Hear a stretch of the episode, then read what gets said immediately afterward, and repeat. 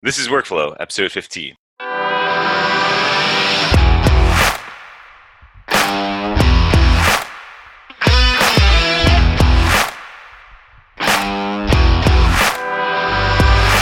Workflow is the podcast that helps teams figure out the best way to work, collaborate, and get stuff done. Brought to you by Rindle.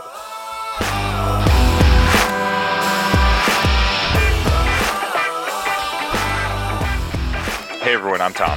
And I'm Brian. And we're the co-founders of Rindle, and this is our podcast, Workflow.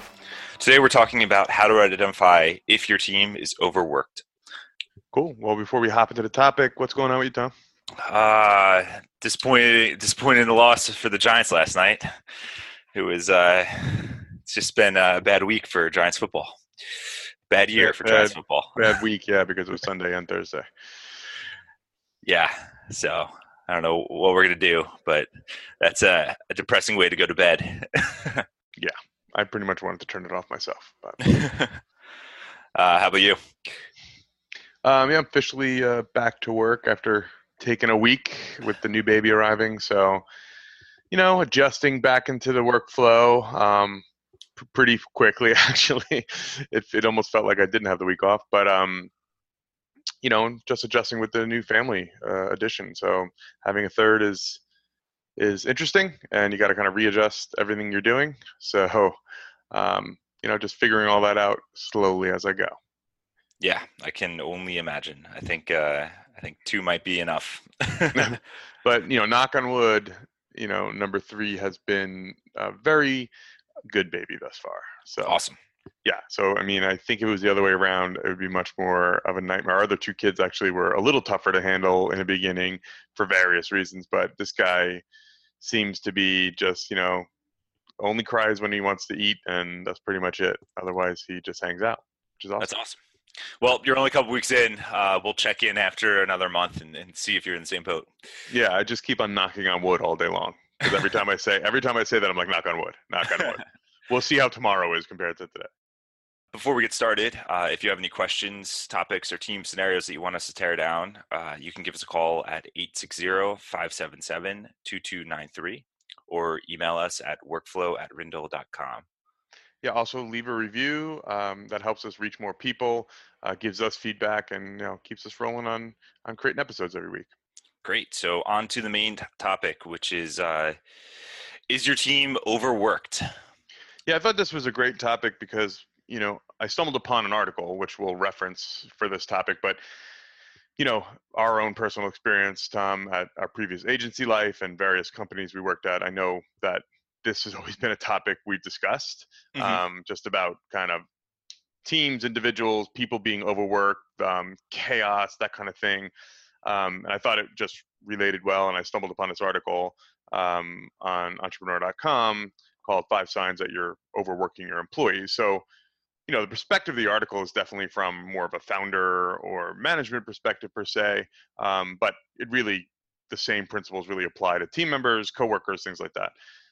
So I thought it was cool. They basically, you know, summarize like, hey, every employee and situation is different. It's really tough to tell, like, you know, if you're actually overworking your employees, but they're basically outlining the 5 signs to help you identify it, because every situation is different. Every company is different. Every employee is different. So really found it interesting. All right, cool. So we're going to hop into each of the 5 things that the article outlines and discuss each one from our views and our experiences. Cool, Tom. So what's the first sign on the list? So the first sign is that people are working nights, early mornings, and weekends. We never do that.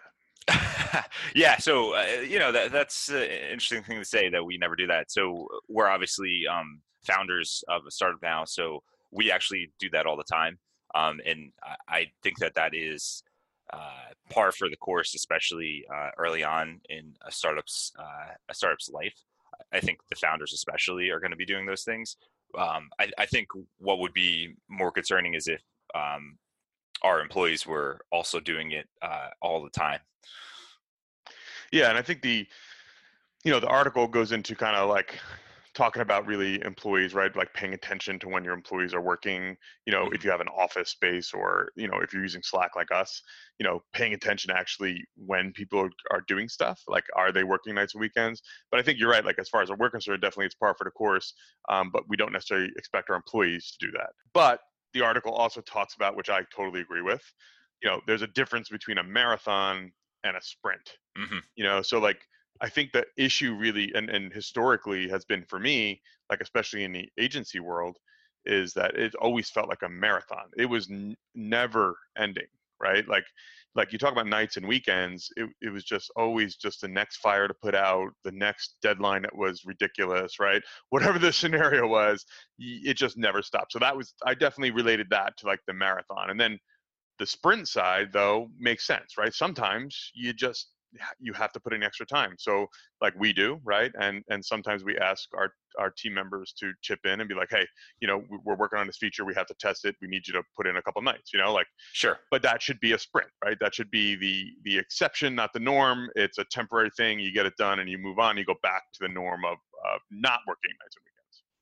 Yeah, I think that this is common throughout history, like of businesses, right? Like, so we both like that show, Halt and Catch Fire. On that show, you can see them when they're like about to wrap up a project.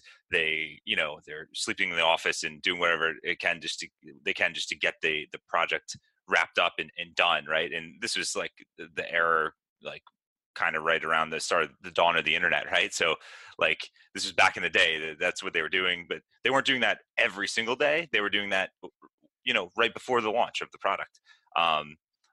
That's understandable. Again, if you're doing that every weekend, like in an agency type life, like, yeah, you burn out, right? Yeah, that show Halt and Catch Fire, by the way, is AMC, if anybody's interested, but it is awesome. But yeah, the article itself talks about the sprint being like tax season for accountants. That's more of a general kind of example. But, you know, accountants do kind of minimal things. There's no fires really until, you know, January hits, right? And they're getting ready and going through to April, and it's like chaos. So, you know, I think that's a perfect example. And like, that's just par for the course, kind of like being a founder. Like, you just know that's going to happen. You get through it and you move on. But imagine if that was like all year long. And that's like the agency world for us. Yeah, no, exactly. Like, it was just literally all that. And if there's no end in sight and there's like long hours and, you know, like in general, the article talks about like reexamining work assignments and staffing. I think that probably relates to like a lot of the agency challenges, at least that we face, was, you know, there always felt like there was never enough staff, right? So we were always trying to bend ourselves and do an extra project here, an extra project there, because we just didn't have enough people. Because people are money and hours and all that stuff and expenses, you know, and always trying to cram work on people's plates. So it's just a constant problem. I think our agency example is, you know, our world, but I'm sure this is happening in other types of companies. You know, I think we at Rindle do a fairly good job of controlling that. I think we definitely fall into the sprint nature. But I'm sure there's some other types of companies that like it's constantly pushing and having staffing issues and all these things going on. Sure. Yeah. I think another example, like my first job was in IT and I was like an in-house programmer, but we also had to deal with like server issues. So one time in the middle of the night, servers went down, like we had to go into the office. Just was what it was like, and it wasn't, that didn't happen. That only happened once, you know, I had the job for a year. That happened one time. And yeah, it was kind of like, this stinks. But, again, that's like a one-time thing. And that's like part of just having a job and like working in this sort of industry that's, always going and very, you know, always on call.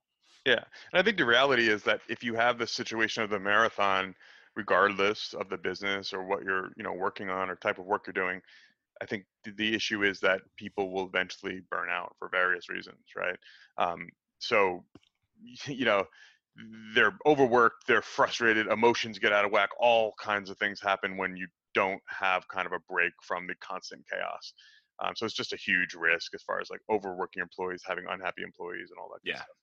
Yeah, when the marathon becomes the norm, that's when I think there's a major problem. So the second sign is people are missing family commitments for the job.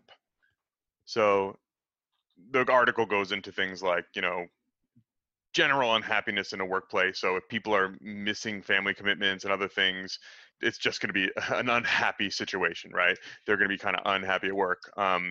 They reference in the article a consultant, I guess who the author of the article had this actual situation happen, but there's a consultant who cried in his hotel room, you know, during a business trip because he missed his kid's first T-ball game. So they're basically saying, you know, because of that, he moved to a more flexible job within the year. You know, he was a talented guy. He was a great performer, but, you know, he just couldn't deal with that job. That job was very demanding, traveling all the time, was missing out on all of his family life.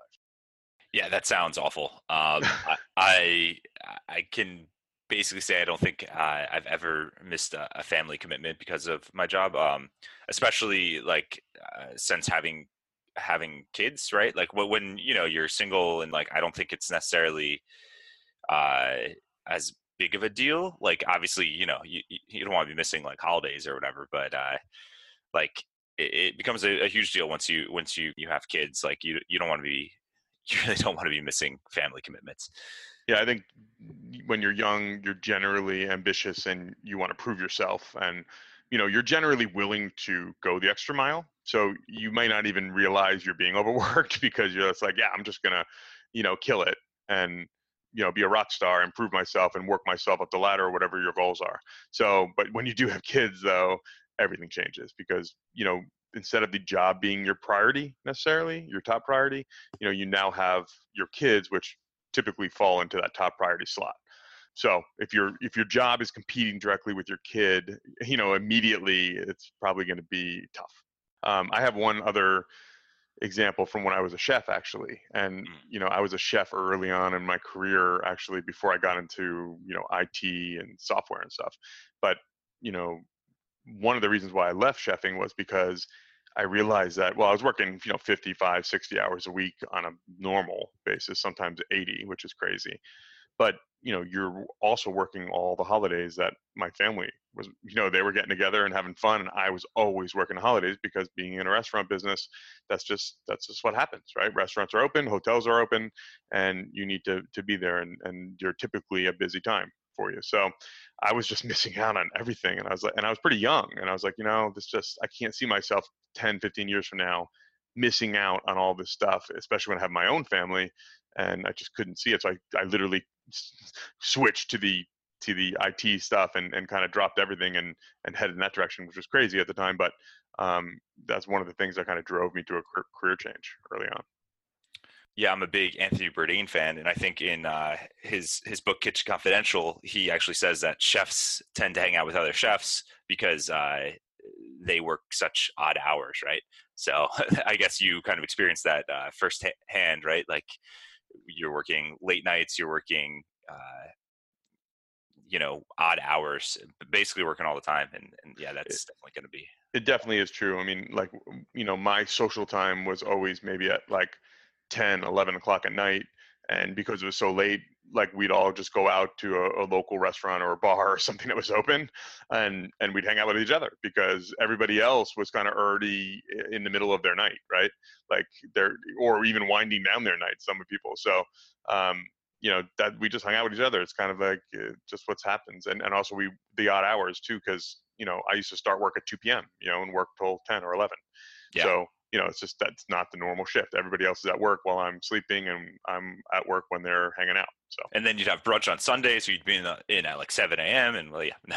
There you go. Well, I used to, at one point I was working 5 a.m. I was opening the kitchen and had to be there at 5 a.m., which was, I'm not a morning person, so that wasn't pleasant.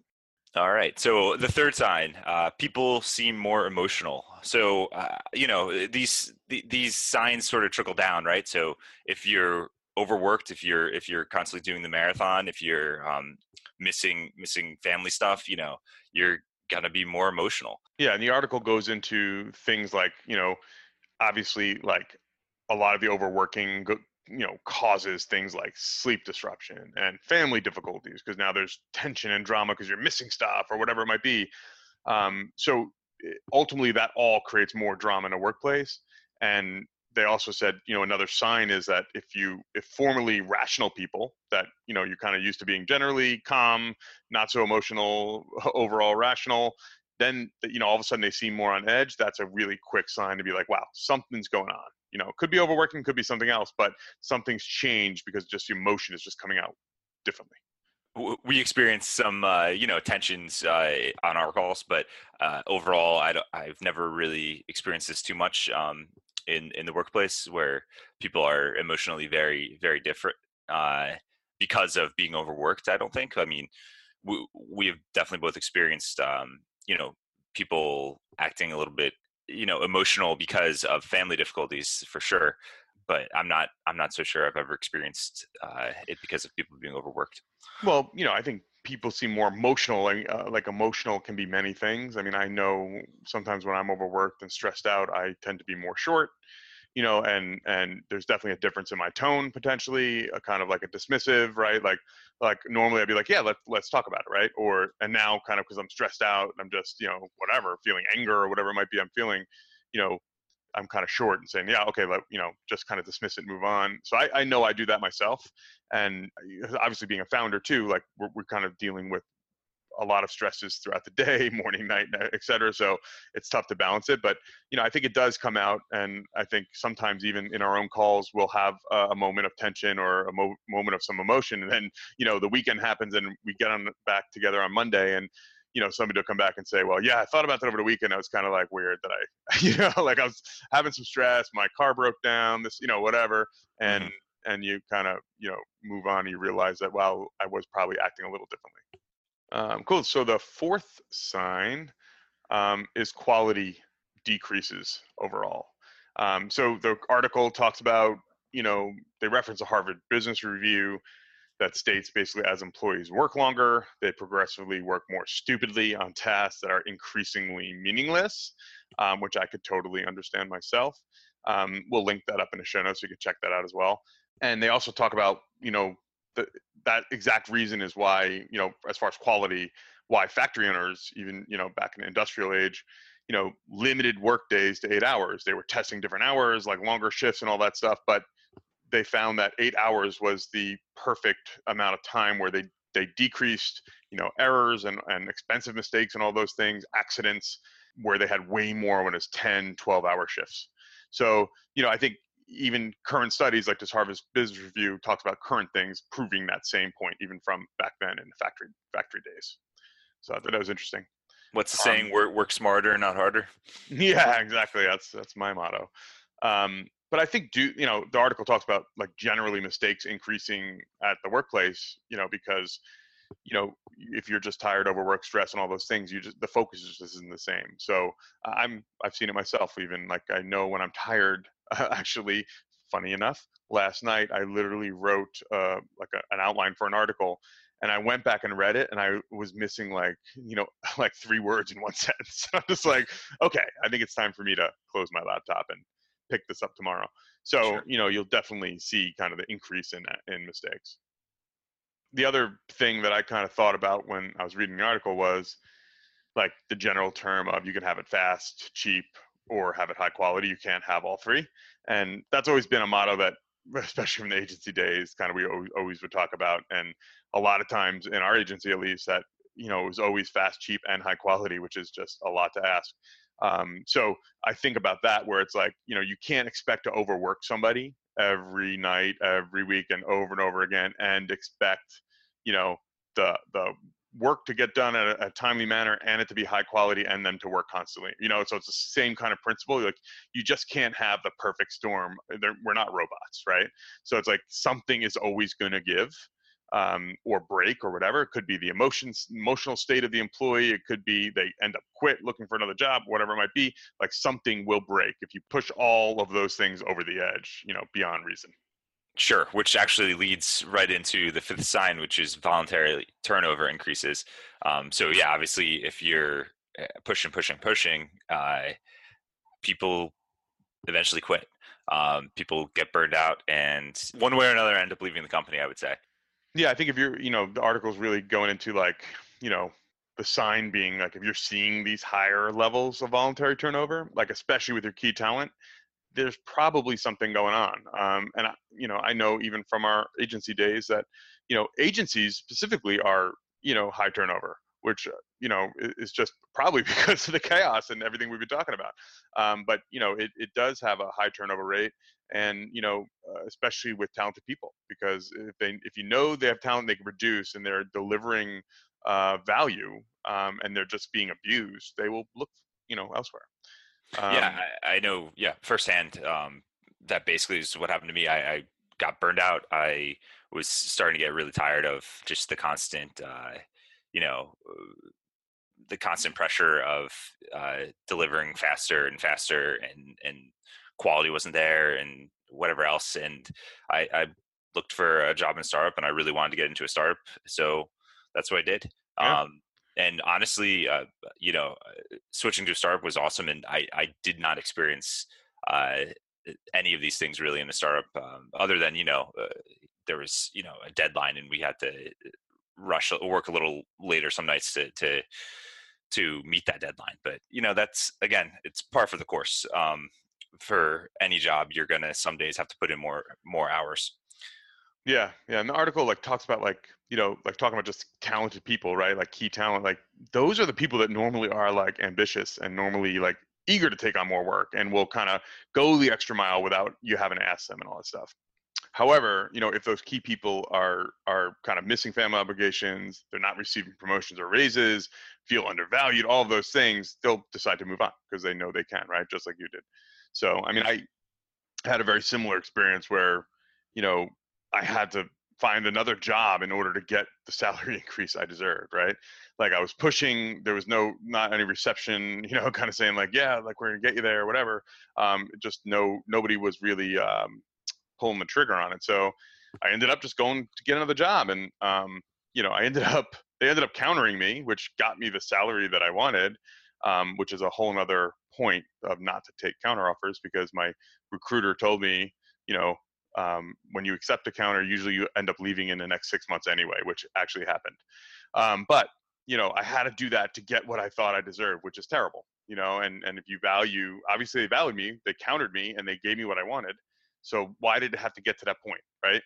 So obviously they were ignoring the signs and, what was happening.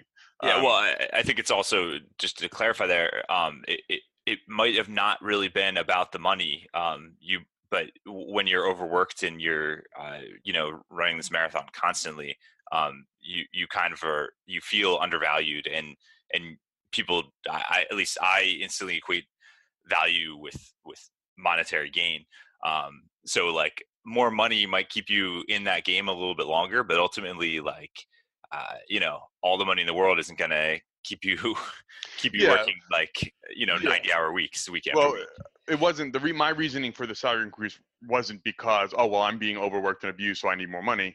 I really did feel undervalued. I wasn't being paid what I should be, whether overworked or not. But yeah, it's definitely a valid point, because, sometimes you're overworked and you're I just need more. If I got more, I'd be happier, because then I would feel like they're seeing that I'm doing all this work and they're willing to pay me more for it. Right. Yeah. But like you're saying, in the end, you're still overworked and you're still miserable. You have a little more money in your pocket. Yep. But ask people in the financial world how that is. Some people like it, but there's a lot of burnout in that world. Yeah. So what are some tips for taking action? Yeah, I think just overall, just, even with that last example I gave, I think paying attention to how your team members are acting is really important. Whether you're a manager or coworker, and communicating about potential issues. I think a lot of times, even myself, you see things happening and you might even talk about it with somebody, but nothing really happens.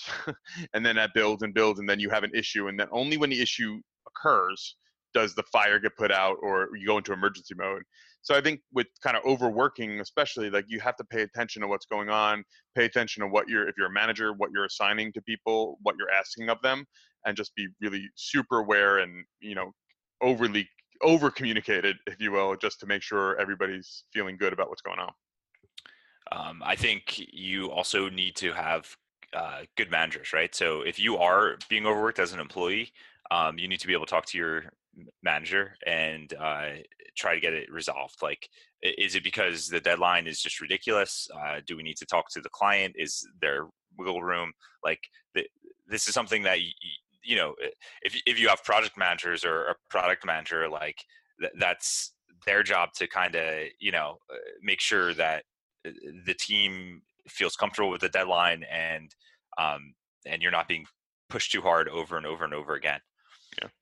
Yeah. I had, you know, this exact scenario basically happened to me where, you know, like you basically have to, you know, not be afraid to communicate and raise your hand and talk to your boss or talk to your coworkers about it, whatever's going on. But, you know, I did this myself. I was truly being overworked, constant nights and weekends. And really the thing that got everybody's attention was when I said, hey, like the quality of my work, like I know the quality of my work is suffering, like severely.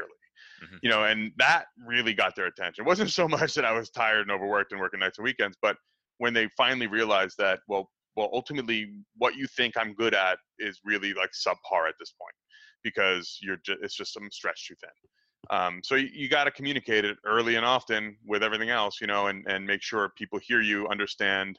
And then I always like to do that anyway, because then if I end up looking for another job or doing something different, then at least I've done my due diligence and communicated how I feel, right? You don't want to keep it bottled up and then expect it to solve itself, right? One of my favorite terms of words of wisdom or whatever, you know, is tomorrow's another day. And, you know, I think I even learned this myself through managing other people that, you know, in your gut, you kind of want things done immediately and you want things done quickly, but you have to realize that just tomorrow's another day. And, you know, we're going to go home, we're going to go have dinner and relax and come back and go back at it again. And, you know, you should be able to schedule your work, have resources properly allocated, all these things that should happen, right? And really those things should be sprints like we talked about, not marathons. And, you know, when at the end of the day comes, you should be able to pack it up and pick it up the next day, you know, unless you're in that sprint mode. Yeah. Well, and also like there comes a point where it just isn't worth pushing anymore because like you aren't going to be doing good work. And it's just going to take longer. Like you just got to recharge the engines and get back at it with a fresh head the next day. Yeah, and even when we're doing our quote unquote sprints, right? And we might decide, hey, let's meet up tonight and do some work. You know, we're not going right from the workday right into the evening, right? Like we're taking a break, we're eating dinner, we're spending some time with our families, right? And then we pick it back up for a couple hours, right, or whatever we need to do. So, you know, it's like you, in order to even do those 2, 3, 4 hours at night, you know, that break has to happen, right? You can't just go all the way through from, you know, your 8-hour day now stretching it right through and expect the quality to be consistent and nobody to burn out, right? Like you need to have a fresh mind and be able to focus. Sure. So yeah, that's another reason why you should take your vacation time, you know, take time away from the office with family, with friends. And you know, nowadays, you know, there's all these companies that are like, oh, unlimited vacation time or whatever. And they're finding that like people are taking less vacation time because of that. But you got to book your vacation time ahead of time, tell your manager, hey, I'm taking a vacation and do it. And don't be afraid to do it. Everyone needs a break. Yeah. You got to that's like, you have to do it. People that I think some people almost wear it like a badge of honor, like, oh, I didn't take any vacation this year. Like I've been really like working hard.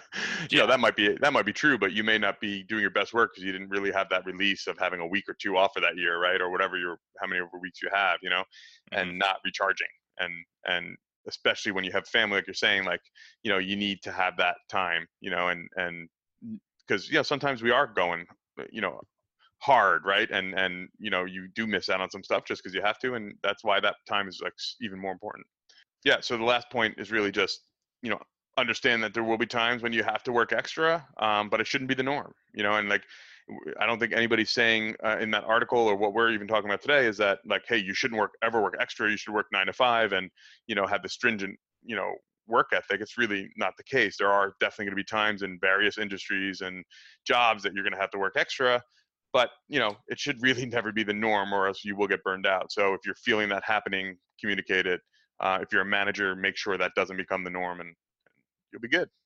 Yeah. And I think that's important that if you are a manager and you're seeing an employee like fall into this, like you want to stop that early, right? You initially you might be like, oh, this is awesome. They're working so hard. But, you know, at the end of the day, you kind of want to hold them back to some extent. Like you don't want them burning out. Yeah, and a lot of times people, again, wear it with a badge of honor where it's like, oh, I can handle it. I can handle it. You know, I'm like that. Sure. You know, I did that. You know, as a PM, you know, I was supposed to have, you know, 8 to 10 projects and I had 15, right? And I was like, yeah, I could do 15, you know. And then it became 17. Then I was suffering. So it's like a lot of times people as a manager, they won't come up to you and say, I'm overworked, right? Which is what we're saying you should do. But sometimes they don't. And as a manager, if you're aware of something, talk to them. Like, what's going on? How many, you know, are you overworked? Do you have too much on your plate? Is there something going on personally? And help them as a manager put that fire out, right? And help them solve that problem, however it might be. Maybe it needs to be a staffing hire, right? Because something's changing in the business. Maybe they need a vacation. Maybe they need some help from you temporarily, you know, whatever it might be. Similar to a project manager role, right? A manager role in general is to help, you know, your team, right? And help put out fires, help get things done. Well, I think that about wraps us up for the day. If you have a question for us, you can call into our voicemail number at 860-577-2293, or you can email it to us at workflow@rindle.com. Our theme music is an excerpt from Thunder Rock by Magic Studio, used under Creative Commons. Subscribe to us on iTunes by searching for Workflow, and visit rindle.com/workflow-podcast for a full transcript of each episode. Thanks for listening, and we'll see you next time.